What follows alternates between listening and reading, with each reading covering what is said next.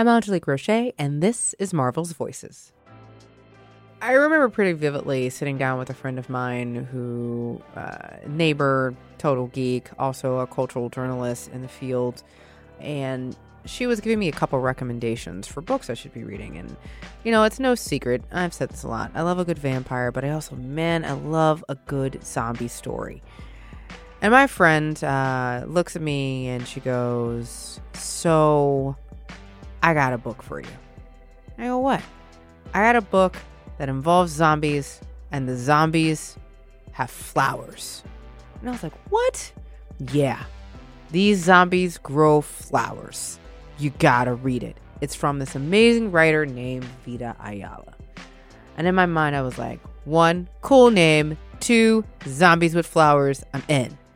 And I had an opportunity to sit down uh, with Vita and my friend, who I was just mentioning, uh, Karama Horne, who has actually been on Marvel Make Me a Hero, and uh, had a little bit of a chat about their background and their love of writing and their love of comics. And the next thing I know, Vita Ayala is writing an issue of Shuri and is writing Prisoner X for Marvel and is now going to be writing the brand new solo series of Morbius, the Living Vampire. In in particularly, I wanted to sit down with Vita Ayala because I have met a lot of pure, wholehearted, long-term comic book fans who have been reading comic books since they were young. But the way Vita Ayala looks at a story and dissects particular perspectives on which to tell complex, introspective stories that also happen to have really good fight scenes is pretty phenomenal. This is Vita Ayala's story.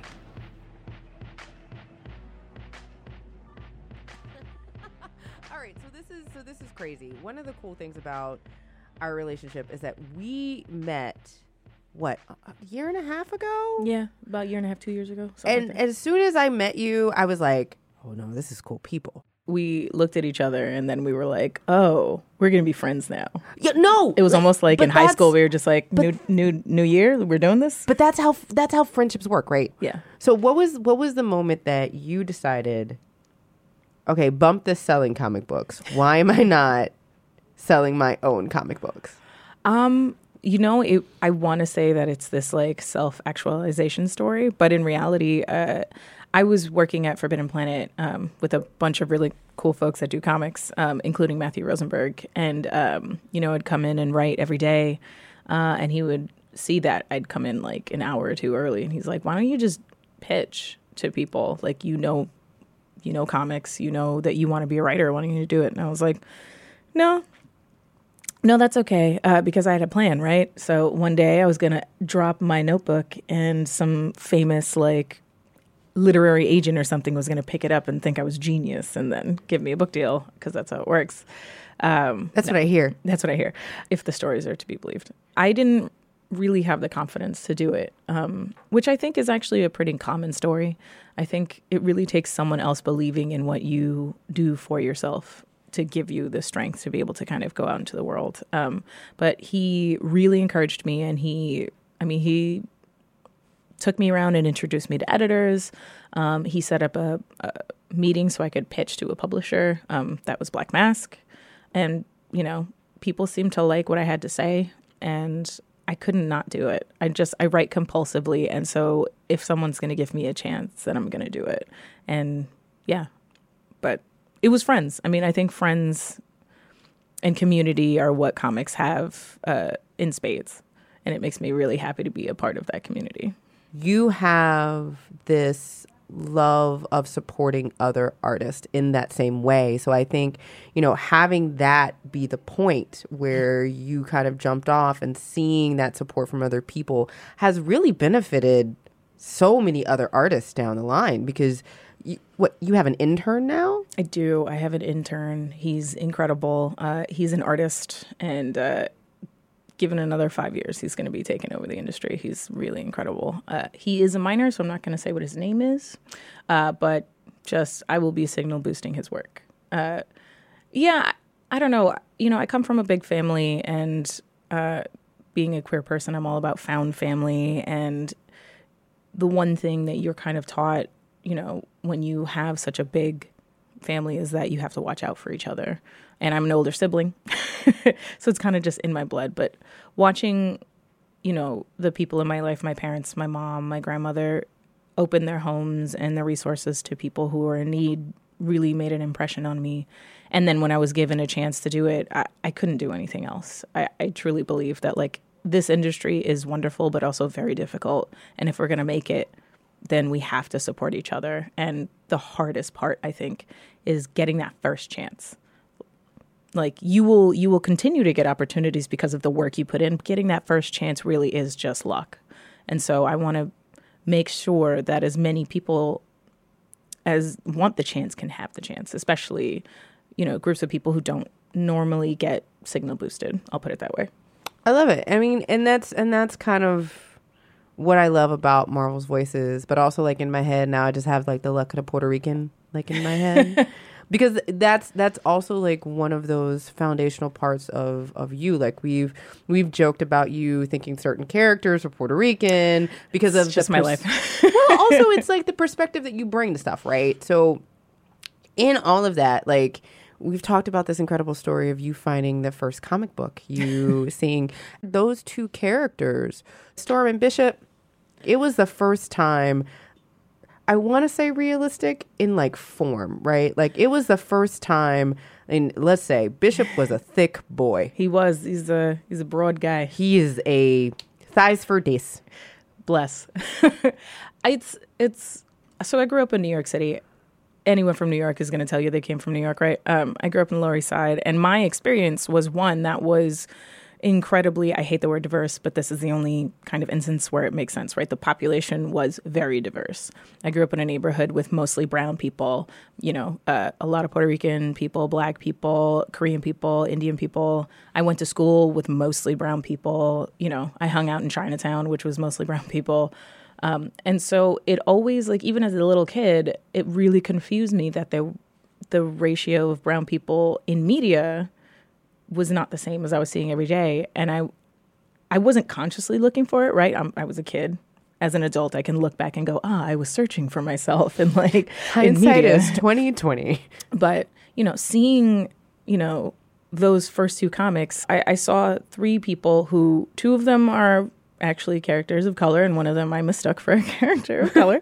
I mean, um, it's fine. It's fine. You know, we we project who we are and what we see and what we value onto media. Yeah, and it's also I having my experiences understood that people of color legitimately come in all colors and shapes and sizes, and so to me, the default wasn't white.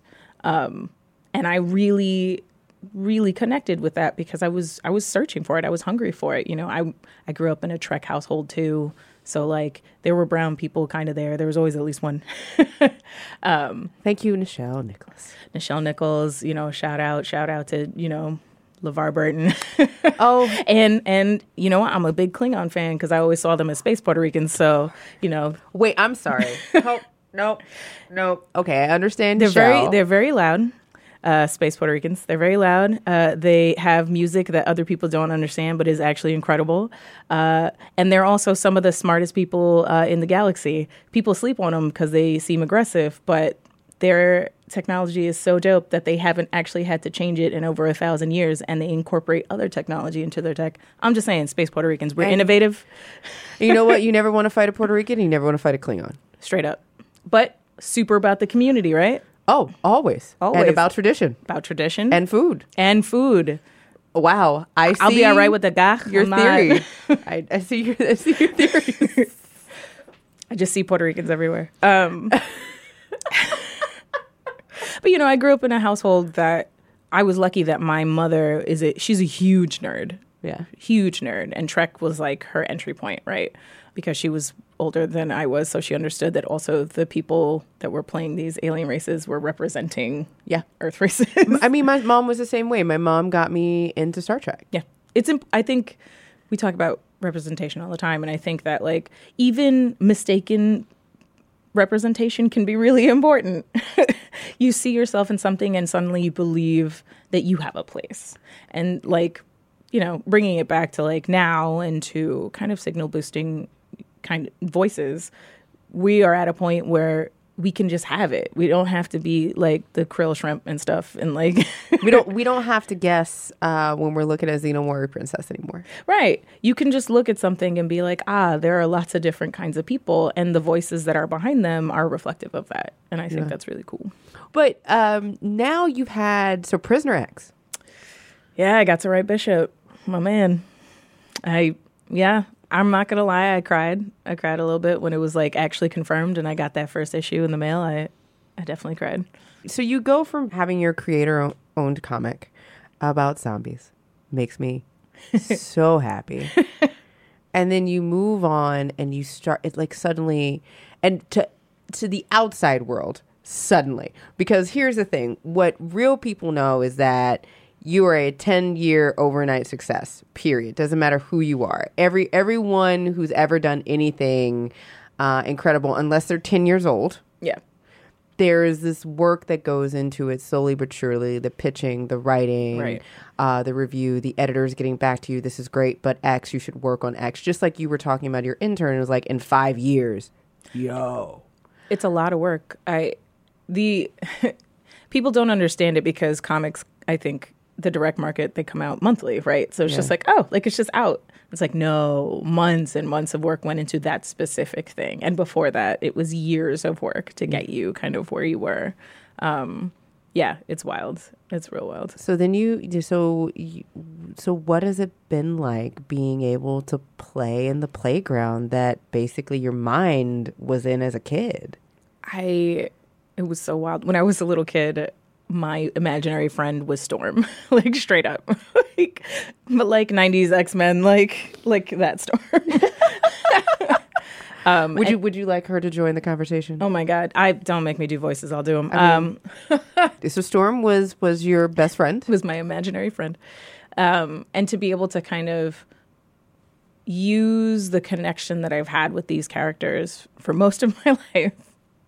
Um, and what a life it has been what a life. Uh, and and talk about some of the things that I find important through them has been really incredible. I think that you know all all stories that really connect with people have something to say. Yeah, uh, I'm not saying like an agenda. What I'm saying is that like you are using these characters to examine something about the human condition or the mutant condition, as it were.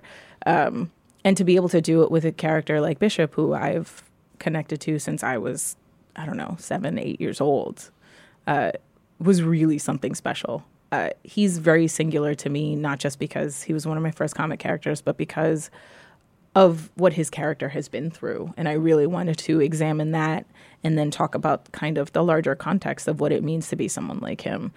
Even within a mutant community, he's very isolated and very different. You being from New York, Afro Latinx, Puerto Rican, gender non binary, LGBTQ, that brings a different perspective to how you look at characters, but also what characteristics in a character that right. that just are guiding lights on the the dimension of how a story is told. Yeah. For you, how has that impacted your work, but also like how does that impact the worlds that you create? I think when when I'm talking or when I'm working rather within kind of franchise stuff, work for hire stuff. Um, first of all, I want to back up and say that like I think everyone's interpretation of a character is valid, right? Like you said, yeah. your own perspective informs what uh, of their characteristics you find important for telling your story. Um, but that's kind of what I start with when I'm doing work for hire stuff. I really look at the character and go, what is it about them that draws me to them. Um, and that can be any character. I mean, there's there's always something interesting about a character. It doesn't matter who it is. Um, um, I think my sensibilities, because they are mine, are unique, and I th- try and really play on that. I I don't want to tell you know a story the way someone else would. I want to tell a story the way I would and show why I really love this character or hate them. right? You don't have to like. Wait, are you saying that you've written characters that you hate? Absolutely, not naming names, but absolutely.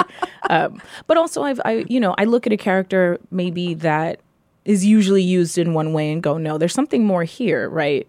There's something to this character that makes them right for this story. Let's find it. Um, and I, as an individual, have certain sensibilities. I I like character driven stuff. I like stuff where people get introspective. They're still punching and stuff. All right, like I'm still a I comic mean- person at the end of the day.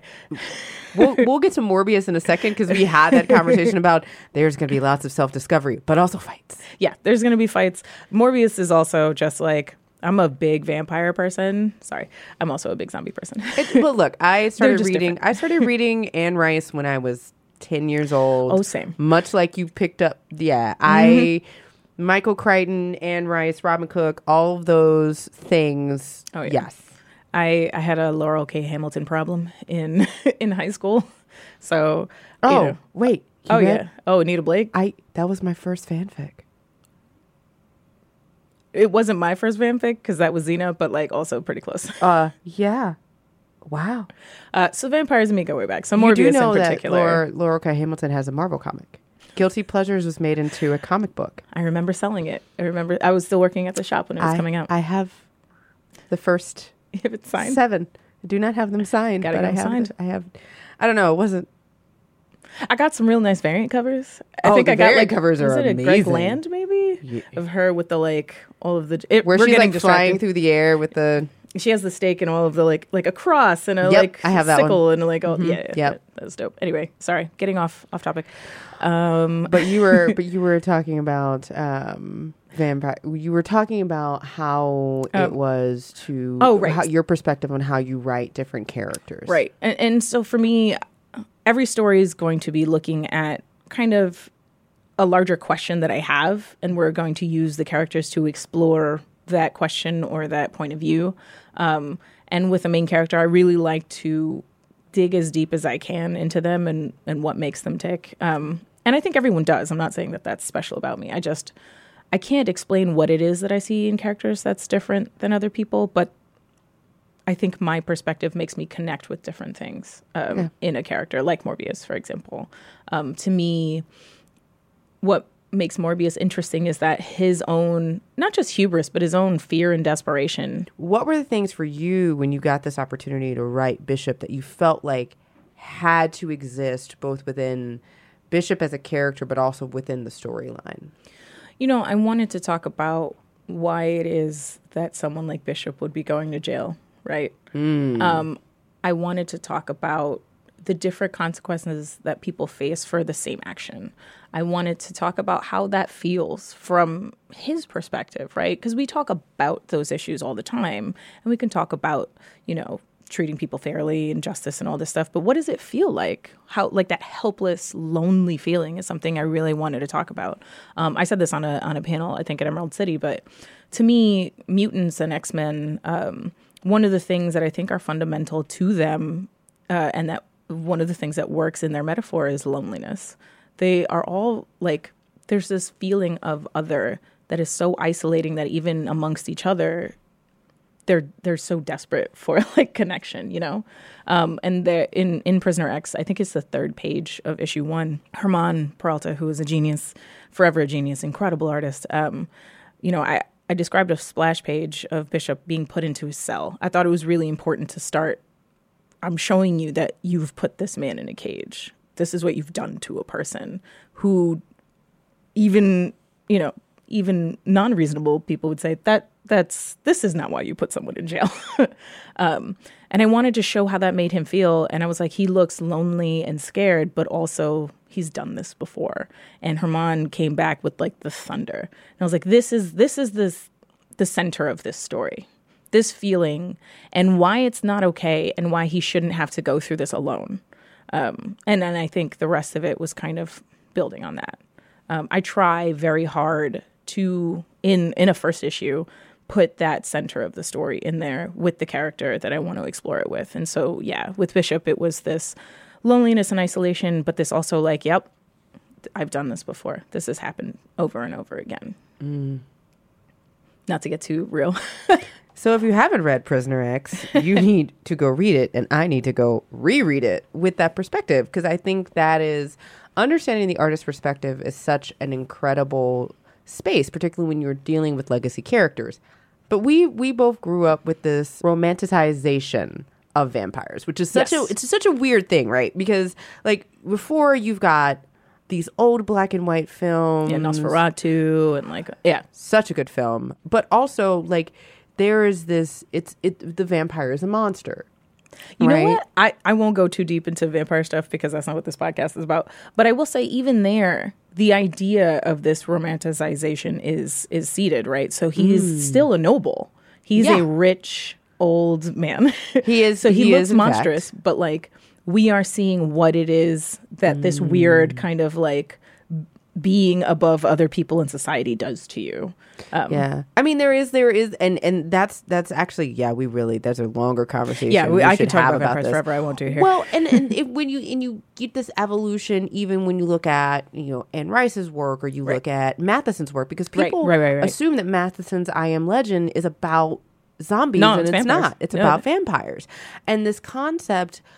Even in that book, there was a humanization yes. of the vampires. In fact, that man ended up being the enemy, and so there's this evolution of what vampires are and who vamp. And thanks, Anne Rice, for making them like this beautiful, not yet sparkly uh, concept. But then you have Morbius, the living vampire, which is it. a very different concept. Yes.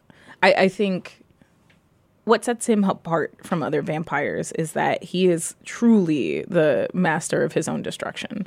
You know, uh, I, I started because everybody before, else is like it's it's this twist of fate. It's this um, It's done to you. It's a curse. It's it's it's something you know something that I was walking down the street one day and someone yeah. did this. Right, exactly. And it's that's about I think that like the more traditional vampire stories are well, they're about fear, but they're about fear of someone else. And I think Morbius' story is fear of what you are. Um, and the the ways that you twist yourself in order to escape quote unquote your fate. Um, and how you make yourself more monstrous by doing that. Um, I approached his story in particular looking at like th- this man is like it's like a Sisyphean task. He just keeps pushing this boulder up the hill and then it falls down again, right? He he has a disease, a blood disease, I believe. Vampire. Uh, uh, that is slowly killing him and and he's always in pain, right? So he has chronic pain. And he has dedicated his entire life to to curing himself, not people, not alleviating suffering of others, right? But finding a cure for himself. And then he thinks he does. But what he has done is truly make himself monstrous, right? Because he is, I love him. I do. He started from a very selfish place. He started from a place of, we need to do it. I don't care about what the consequences are. That's literally his origin. Um, and so in this story, what does it mean? How, he hasn't changed that mindset, right? He's always chasing this cure and he's willing to do bonkers science to get there, right? What does that mean now? What does that look like now? Um, and so that's kind of like the heart of it.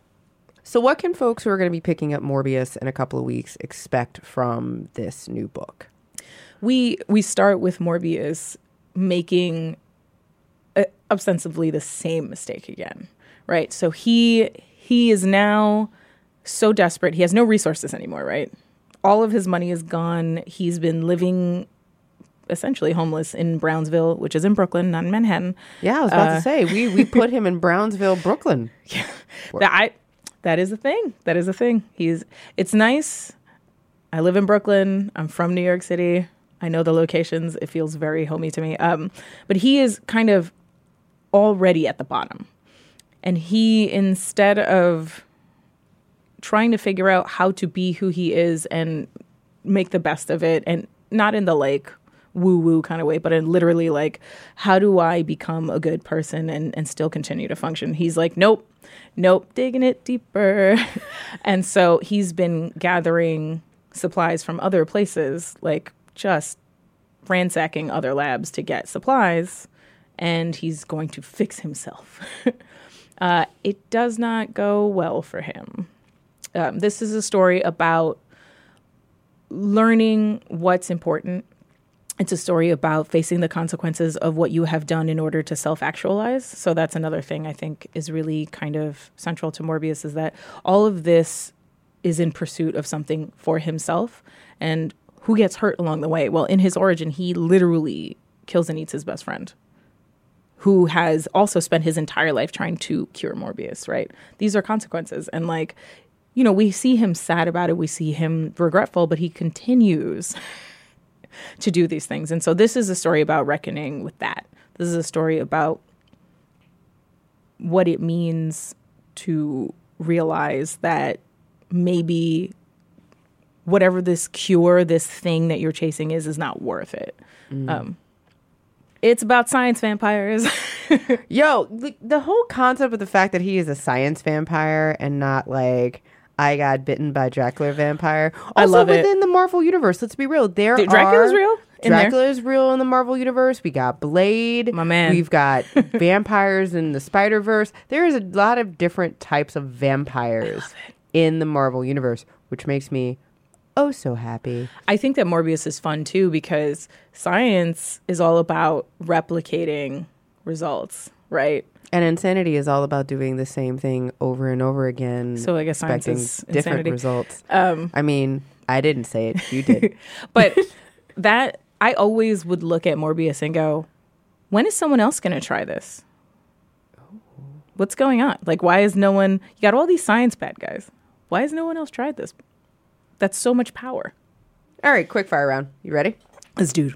All right. What is your actual superpower? My actual superpower, I'm uh that one I can't say out loud. Uh what is my actual superpower? I'm very, very, very good with kids, pets, and parents. Oh, Yeah. that is that is a very good superpower. If you could have any superpower, what would it be? Uh I would probably oh, healing factor because my back hurts all the time. No, uh I'd want to be a shapeshifter. Ooh, Yeah. I likes it. All right, who is your favorite Marvel superhero? My favorite superhero, my favorite Marvel superhero. Oh, don't do this to me. Uh, it changes. It changes depending on what I need. Um, yeah. Right now, uh, I think my favorite, uh, if we're talking in the movies, it's it's Captain Marvel. I'm waiting on Monica. Uh, uh, but in terms of the comics, uh, I like underdog stuff. I like I like the X Men. I like the X Men a lot. Um, I've always loved Mystique. Uh, she's not necessarily a superhero, but she might be the one we need. I mean, um, Black Widow. I'm I've always been a big Black Widow fan. Uh, she's got a lot of like angst, which I'm super into. I mean, she's she's got a lot of reason to be angry and a lot of motivation to do good. But also, let's be real. I love my kids. Miles Morales and Kamala Khan are my children, and I love them very much. And like, if I had to absolutely only pick like one or two, they would they would be it. They're they're such good babies. Oh, that's how I feel about Moon Girl. Yes, That's Yes. the one cosplay Science. I think is going to happen. I'm just letting everyone know. Um, what is on your playlist today? Oh, dang, I turned off my phone. I'm listening I'm listening to the Morbius playlist that I made on loop. Um, but there's also uh, I made uh, one for another book that is not announced that I've been listening to on loop, which I'll tell you off mic. The thing that I love about you and your writing is you have a playlist for every single book that you write, which I think is pretty amazing. and I also get really excited when you share the playlist posthumously. So, like, after you're like, okay, I'm done writing, here's the playlist. You should listen to it. This was, it, and it, it's great. I do it again. Oh, I my Quarter Killer playlist. Uh, that is a book that was just announced. It's a creator-owned book. And I'm co-writing with Danny Lore uh, and uh, co-created with Jamie Jones. And there's like a playlist that's like four hours long. It's like hip hop, cyberpunk, kind of like pop. My question is, how long do you take creating the playlist to get there? Oh, uh, I give it as much time as it needs. I'm, I love that's like my self care. uh, me and Tini Howard and Leah Williams will share like playlists and like songs and stuff and help like curate. So that's what we do. I just got excited because you said tini. I love Tini and Leah. so Uh, Tini actually got you a gift. yes. Which I your y'all's relationship is everything that I I know and love in the world. Um, We're in an arms race of gift giving. I got her one at FlameCon this past weekend as well. she got you she got you a very apropos gift uh, with the announcement of Morbius, right? The Deep V. so so Tini Howard, uh, who also writes amazing, amazing, amazing things here at Marvel, who was also on Marvel Live uh, earlier uh, in the season, gave you how tall is this Morbius? He's like a he's like one of he's like a normal size. He's a normal size collectible. Yes, we'll, we will call it a collectible. Yeah, six Uh, inch. I think I'm six inch, seven inch. I don't So know. So now you have Morbius looking over you as Yeah. you write this book. I'm super stoked. All right, what did you get Tini though? I got I got her a, a Gamora print, and it says "Sisters" and I think it's six "Sisters in Arms." Um, and then I got Leah a pin as well. I love this. This makes me so happy. I want you all on a show. Uh, so, a last question, very important question. Um, what does storytelling mean to you? Uh, storytelling to me is magic. It is some of the oldest form of magic that we have. This is a connection that we can share with people who are long gone and who are not here yet. Um, to me, storytelling is community. Um, I come from pretty big oral tradition. Uh, Puerto Rican songs, our lives are musicals, um, and I don't think that we would have progressed as a civilization without stories, but I also don't think that we would be c- as capable of empathy without stories. And so to me, storytelling is family and warmth and empathy. Yeah. My heart. My heart is sparkling. Thank you. Thank you. This has been fun.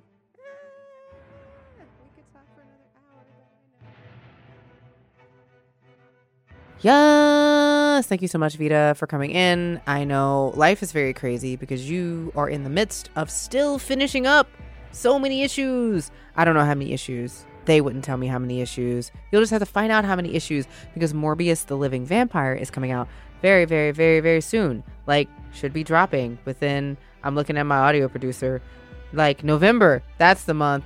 No, seriously, I knew that. I'm very excited. Uh, I love a good flawed character, and it sounds like Morbius is going to be just that.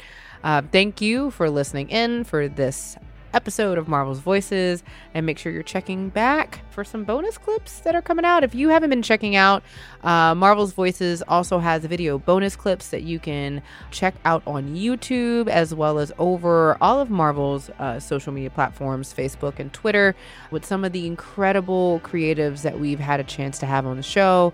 And there will be one coming out for Vita in the next couple weeks. So, that being said, thanks for listening, and we'll see you next time.